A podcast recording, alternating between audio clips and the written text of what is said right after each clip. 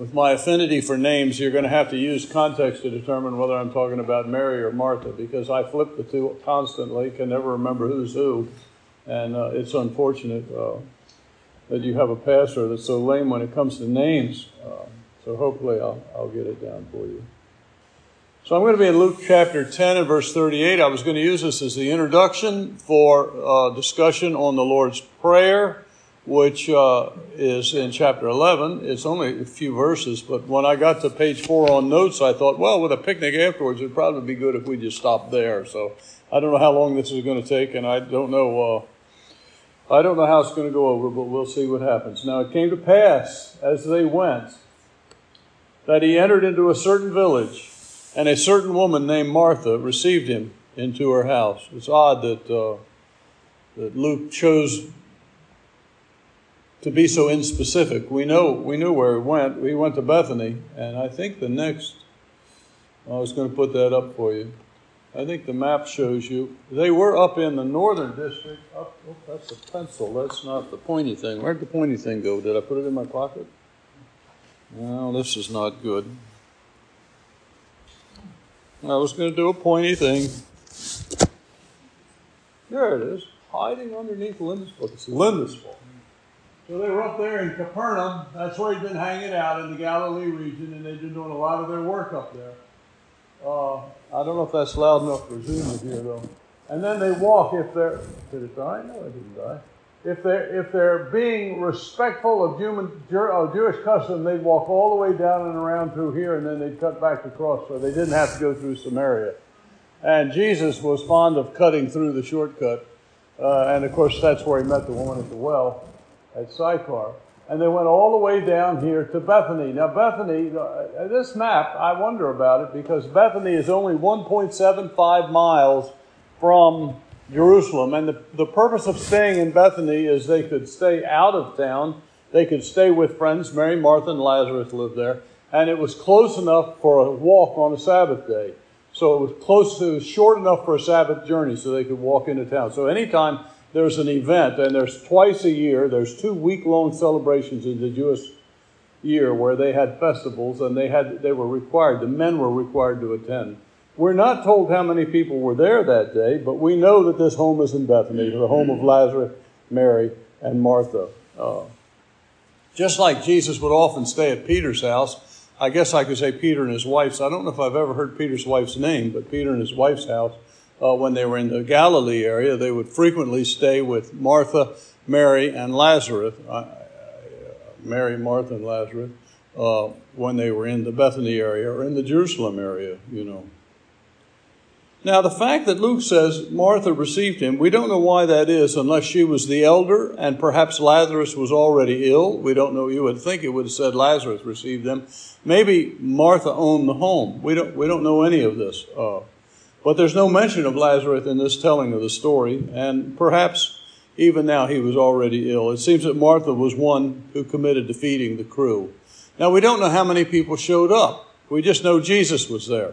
Uh, so we don't know if, but we have to imagine the other 12 showed up. So when, when, when, when Martha goes, uh, hey, uh, come on to my house and we'll put you up and we'll feed you, that's quite a commitment. Uh, it's quite a commitment. Now, you know, if 13 men showed up at your house, relatively unannounced. It was before telephones, telegraph. Uh, it might have been some form of mail, but it came by camel. So probably Martha just looked out the door and saw 13 men standing out there.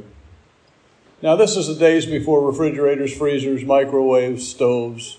You know, if you're going to eat any food, you had to go out to the garden and pick it, wash it, and prepare it, or you had to catch something that was running around in your yard and kill it and clean it. So, uh, it wasn't uh, just easy thing to throw a couple of pizzas in the oven here. It's a pretty big commitment on her part, and I, I kind of understand the stress that she's feeling. Uh, I, I, would uh, be was a lot more insensitive as newly married. Uh, I would invite people over all the time, but after watching my wife struggle when I do invite people over, uh, now I ask permission first, uh, and maybe that's where Lazarus' name was left out of this thing. Lazarus might have said, Yeah, come on over. You know, I don't know. I don't know what happened, but Martha is in the thick of it right now. You've all been in that situation where something has happened that just overwhelmed you. And Martha is there today. We all have those times. So, what, what she's going through, we all go through from time to time. We are timeline, timeline wise in the middle of Jesus' ministry. Uh, we're what they call the year of acceptance. Next year will be called the year of opposition. But the truth is, when we get to the next chapter, actually halfway through the next chapter, the opposition from the religious leadership is going to be beginning. And it's going to be at this point where Jesus changes his teaching style. And he will move from publicly preaching openly to publicly preaching in parables, so only those who are in the know can understand what he's saying, and the rest are kind of left out in the dark, you know. So this chapter, uh, this chapter and the next chapter are the equivalent of, if you're familiar with Matthew, it's the equivalent of Matthew 12 and 13. Uh, so let's go on to the next verse. And she had a sister called Mary, and you know, because she accepted them, and because uh, we don't know, the commentators are assuming that Mary is younger than Martha. It's just a guess, which also sat at Jesus' feet and heard his word. Now, commentators do think that Mary held up her part of the bargain for most of the dinner, that she went out and helped prepare, that she, you know, harvested the vegetables, helped get whatever food they were going to have, perhaps went to the market to get some meat. We don't know. Uh, but that when Jesus came in and sat down in the living room, if they had living rooms, which they probably didn't, but sat down in the living room and all the men gathered around, Mary, according to A.T. Robertson, the word indicates sat down right at his feet. Just sat down right at his feet. So while she helped through, we don't know what percentage of the meal preparation, she, when Jesus started teaching, she sat down. You know, everyone was captivated with his words because no one had ever taught in Israel like Jesus taught. And people that heard him were just captivated with it. And you can't blame Mary at all for it. And you really can't blame Martha for being all stressed out. I mean, between the two of them, you, you can't take sides in it. A.T. Robertson indicates that the word would, would say that she was sitting directly in front of Jesus. And the word implies, according to Robertson, who's a Greek scholar of the last century, indicates it was a favorite spot, and probably a spot that Mary and Martha often sat in, almost like reserved for them. And now Mary's sitting down, and Martha's thinking, I got 13 men out there that need to eat. They've just walked how far? Capernaum to Bethany, 85 miles. 85 miles. It's a four, they, they have that path today that you can actually visit Israel and make that walk. And they do it in four days. Jesus probably did it in three, but normally, if you take that walk, there's places for you to stay and places to eat, and you can make that same walk in, in four days. Even now, they call it the Jesus Trail. Uh, now, you often wonder, you know, Martha comes out the worst of it in this, this story. Uh, I'll jump ahead here she was cumbered. She comes out a little short on the story, but you often wonder is there anything else she could do? If she'd committed to feeding these guys and these guys were already in her house, what, what should she have done? And I don't know what the answer is. Mary decided what she was going to do. Fooey with dinner. Let them eat raw vegetables. I don't care. I'm going to listen to Jesus. We can finish the meal afterwards. I don't know. She had food on the stove, a hungry crowd to feed. It wouldn't be hospitable. It certainly wouldn't be Jewish wise proper for her to just stop cooking. Uh, and yet it was too much for one person to do. What would you do in that situation? You know, I've got to get this job done, and yet this other thing is pressing at me. What do you choose to do? My responsibility or what I want to do? We're often caught between what needs to be done and what we should do. And it often detracts us and makes our lives very difficult. And that's the trap that Martha is in right now. How often it seems at work or school or meetings or sometimes friends get in the way of what we know we should be doing, which usually revolves around family or church. And it's easy to get sidetracked into the ought. It's amazing how the ought can steal what's really good from us. And I make no commentary against Martha. Uh, I think she did what she was supposed to do. But I also know that Mary did what she was supposed to do. It says Martha was cumbered about much serving and came to him. This is really the only place she makes a mistake. And she said, Lord, dost thou not care that my sister hath left me to serve alone? Bid her, therefore, that she help me. Um, A.T. Roberts says the word, uh, I'm, I'm, I'm, studying it to see if I can pronounce it correctly, is perispeto. And every time I look at that word, I see perspiration. I don't know if it has any relationship to the root of our English word perspiration, but every time I read that word perispeto, I think of perspiration. She was perspiring. The word literally means to draw around. It means to pull your face away from where you want to look, to draw around. And A.T. writes, one has sometimes seen people whose faces are literally drawn round with anxiety, a permanent twist, distracted in mind and looks.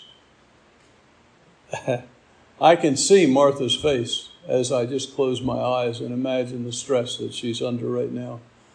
I can see an aunt of mine that would stress out over these kind of things. I don't ever remember my mother getting upset about this kind of thing, but I, I had an aunt that sometimes would. I think it's probably correct, biblically anyway, to start a sentence or a prayer with, Lord, don't you care? Uh, the disciples did that, you know, carest thou not that we perish when the boat was sinking all around him and he was sound asleep on the back of the boat. I think it's probably a good idea to never begin a sentence that way because we know that he does care. But I also believe that he deliberately puts us in situations where we are so overwhelmed with either fear or anxiety or concern or doubt or some form of demonic attack that we literally cry out, Lord, don't you see what's going on here? Don't you care? Can't you help me in this situation? And I know for one, I've tried that prayer out myself more than once, and it's not a good thing to have to do, but I do believe He puts us there so that He can answer that question yes, I do care. And I think He waits till the last possible minute until you're ready to scream in order to stretch our faith. And I think the more you resist screaming out, the more you hold on, the better off you are if you determine, I'm going to do my best to trust Jesus. Still, I feel her pain. I don't know what she should have done. Should she have put the half cooked dinner on the table? Should she have waited till after he was done teaching? I, I don't know what the answer to this dilemma she found herself in. Uh, a dinner prepare, a house full of guests, a little sister sitting there with the guests, not helping the dinner table. I would have probably said the same thing Lord, please get my lazy sister off her butt out here helping me in the kitchen. I need some help out here. Uh, I'd have probably said the same thing, and he'd probably responded to me the same way. And Jesus answered and said to him, O Martha, Martha, thou art careful and troubled about many things, careful and cumbered.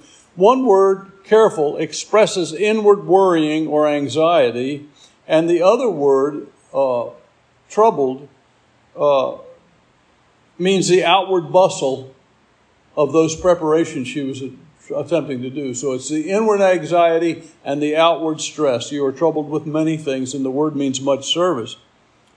Now, it's possible that the many things, in that word many things in the Greek, is a hint that she was trying to put on too fancy of a dinner. I don't know that. Uh, but Robertson tends to think it's possible that she was actually trying to do too much. I don't know about you, and I don't know what I would truly do in this situation. But if the Lord of glory, who created heaven and earth, was sitting in my living room and teaching, I really hope I wouldn't be out at the grill in the backyard barbecuing.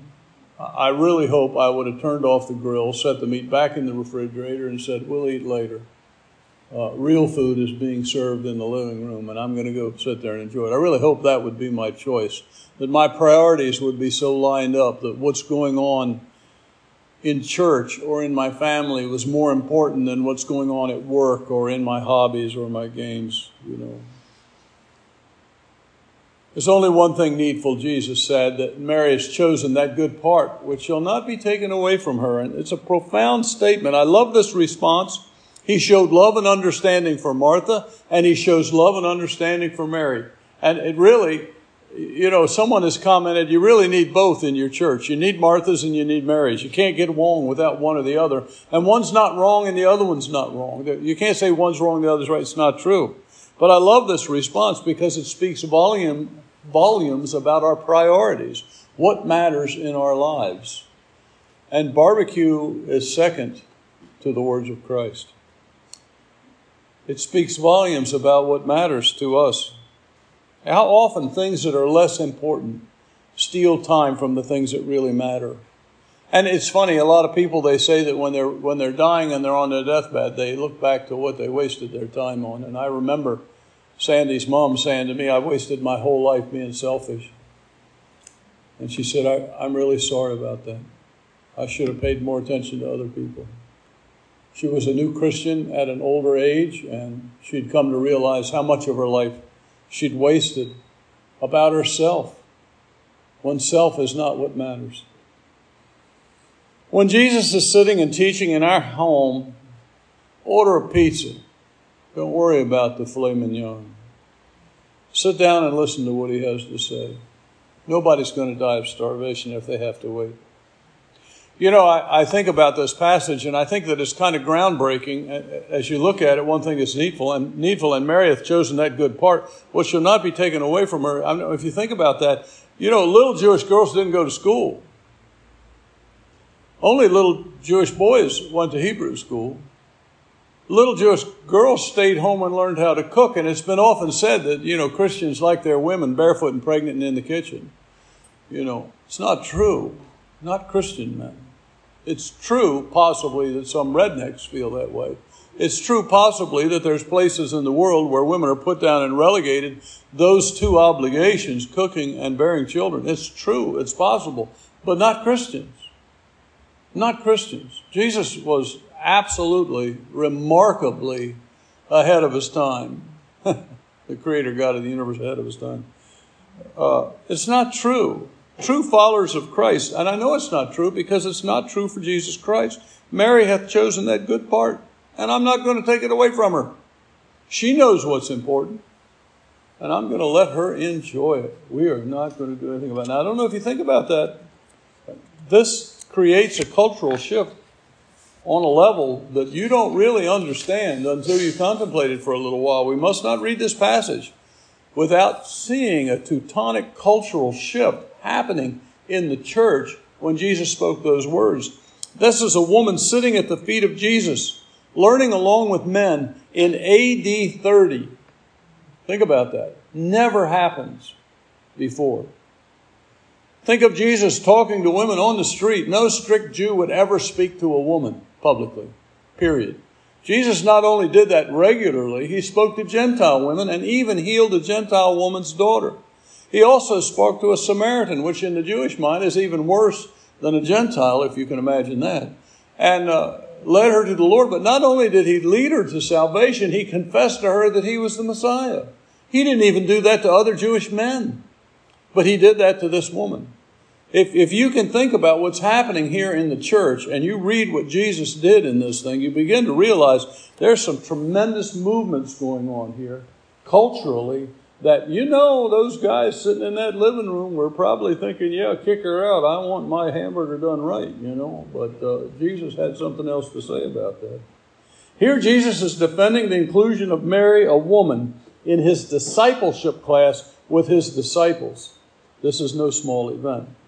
She hath chosen that good portion. Now, A.T. Robinson links that more to a menu than to salvation. You know, A.T. Robertson and Jamieson Fausset Brown both feel that both these women were saved. They just approached their faith differently, one very practically, one very spiritually. That good portion, A.T. Robertson says, is a spiritual application of the metaphor of the dishes on the table. There are two different dishes there.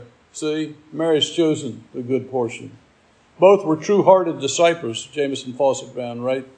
But one was absorbed in the higher, the other in the lower of two ways, two ways, both ways that honor the Lord.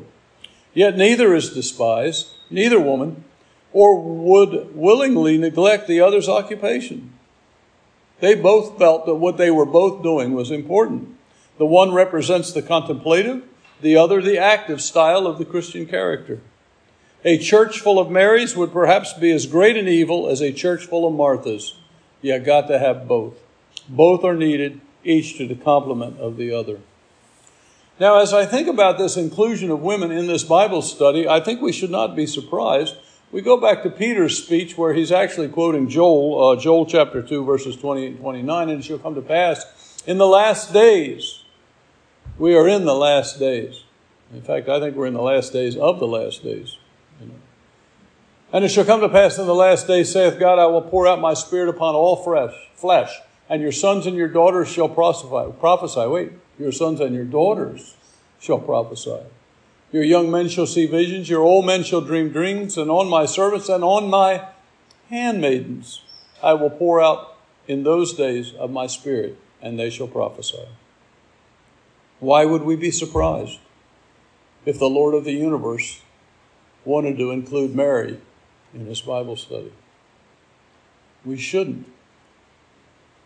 Now, Paul, writing about the difference between men and women in the church, says these words Wherefore the law was our schoolmaster to bring us to Christ. In other words, the Ten Commandments was written to show us our sin and to train us in how badly we failed. So it actually was our schoolmaster. And the more we recognize our own failure, the closer we're drawn to the Lord Jesus Christ, that we might be justified by faith. Because we can't keep the law. We just can't do the law. The best way to prove that is to try to do it. Pick out four or five that you're planning on keeping for the next month and give it a try. But once faith has come, we are no longer under a schoolmaster, Paul writes, for you are all children of God by faith in Jesus Christ. For as many of you has been baptized into Christ have put on Christ. There is neither Jew nor Greek. So the boundary between the Gentile and the Jew has been, been dissolved in Christianity. So there's no more barbarians, there's no more bond, there's no more free, there's neither male nor female. We are one in Christ Jesus. We are all the same. We are to treat each other all the same. And if you be Christ, then you are Abraham's seed and heirs according to the promise. This is what Paul writes about the about what he's learning about the Lord Jesus Christ and his training, and I'm sure this event at Mary and Martha's house played into that. I'm sure he began to see that as Jesus sat down and talked with Gentiles, as Jesus sat down and talked with uh, women, as Jesus sat down and talked with slaves, they realized very quickly that he saw them all on the same level. There was no division between them. Now, what is the message? You know, the message is, Am I too busy for Jesus? And I think it's a real question to be asked. I don't know uh, when, how many of you were here when we went through the chapters 2 and chapter 3 of the book of the Revelation. But uh, there's letters that actually, gospel letters that Jesus wrote, had written, dictated to John for the churches. And the first one is a warning to people that are too busy for Jesus. Unto the angel of the church of Ephesus, write these things saith he that holdeth the seven stars in his right hand. And we're told in that that the seven stars are the seven messengers of the churches who walketh them in the midst of the seven golden candlesticks. This is a vision that John had in Revelation chapter 1, which we are told, in fact, chapter 1 is really setting the definitions for a lot of the rest of the book.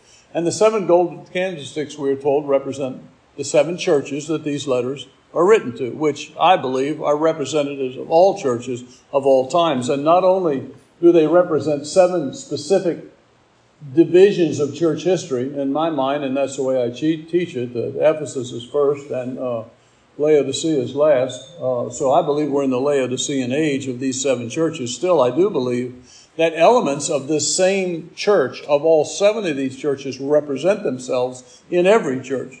So there's elements of Ephesus and Smyrna and Pergamos in all of us, and we have to be aware of those tendencies. We have to be aware of those problems. But in this particular case, Revelation chapter 2 and verse 1, uh, I'm specifically talking about one who has lost his first love. Now, I want you to see the cause of the loss. There's nothing here about fishing or hunting or sailing, God forbid. But Unto the angel of the church of Ephesus, write these things, saith he that holdeth the seven stars in his right hand, who walketh in the midst of the seven golden candlesticks. I know your works. Now look what their works are your labor and your patience, and how you cannot spare them which are evil, and, hast, and thou hast tried them which say they are apostles and are not, and hast found them liars. Now you know Paul warned the Ephesian elders back in Acts to be wary of this, and they took it seriously. They were concerned, and they, they, they, they took his word literally, and they became careful to test and make sure and guard the purity of their doctrine and watch out and protect their church. They did exactly what they were told to do. But in the process of being so busy protecting the church, they forgot the Christ of the church and has borne and has patience and for my name's sake has labored and has not fainted. This is a working church. These people are active and committed. Nevertheless, I have somewhat against thee because thou hast left thy first love. They got so busy.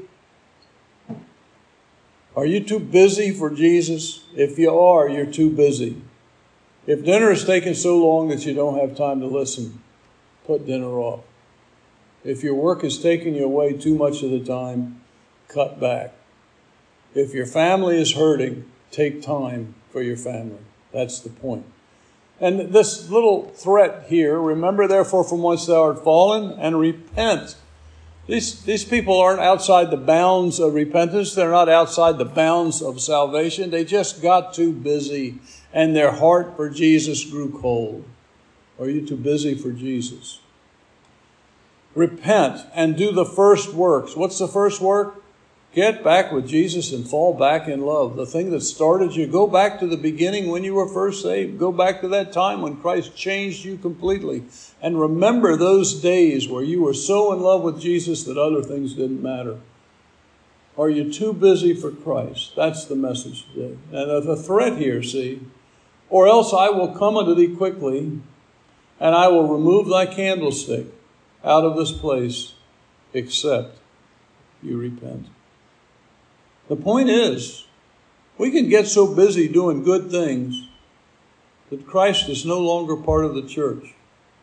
And once Christ is no longer part of the church, we will lose our testimony. The candlestick represents the light that we share with the world. And if we lose our candlestick, we lose our testimony. And I believe there are a lot of churches out there that just got so busy there was no time for Christ. My prayer is that it won't happen to us. Let's pray. Thank you, Father, for this time. Thank you for this opportunity to gather around your word and for this reminder that we must, in fact, guard our love for the Lord Jesus Christ. I pray these things in Jesus' name. Amen. Amen.